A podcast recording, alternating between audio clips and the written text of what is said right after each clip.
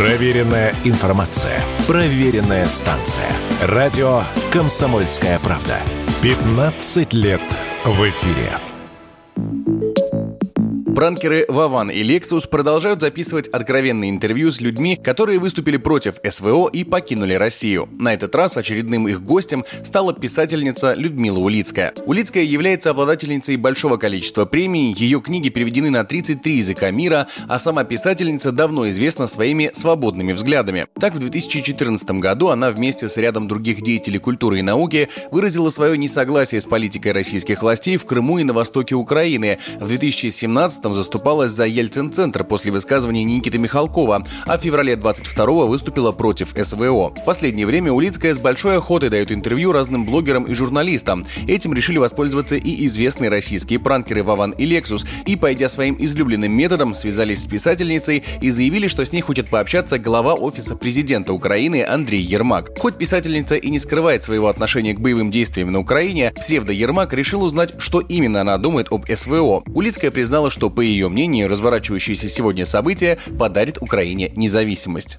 Я думаю, что это поможет Украине как государству э, определиться, встать на ноги, найти свое место в европейском сообществе и стать от России гораздо более независимой, чем это предполагала вся предшествующая история. А сегодня Украина сможет стать полноценным самостоятельным национальным государством. И я думаю, что настало для этого время, самое время.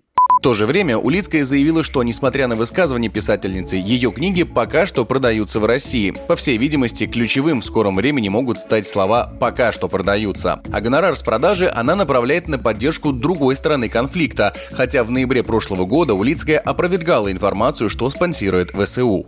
Книги, вот они там еще издают ваши в России или они как-то... Мои книги пока издают. Угу. В магазинах продают их запечатанными в пакеты прозрачные, угу. но пока что продают. А, извините, а вот гонорары на них вы как э, кому-то отправляете, ну, на, может, на ВСУ или... Мои гонорары идут э, на Украину.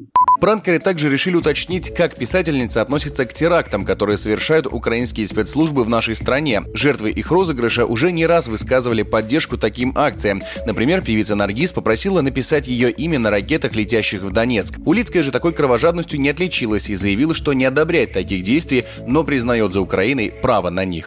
Захар Прилепин. И то, что с ним же произошло, вы знаете, что там была попытка убийства его. Не так давно наши там спецслужбы пытались, потому что у нас такое желание есть уничтожать всех этих пропагандистов кремлевских. Не могу сказать, что мне это очень нравится, такая позиция, но у вас есть право на это. А про философа Дугина, там и дочка его погибла. Она молодая женщина, могла бы жить, но они были идейными людьми, они служили своей своей идее, они за нее заплатили жизнью. Идея мне не нравится, но они последовательные люди.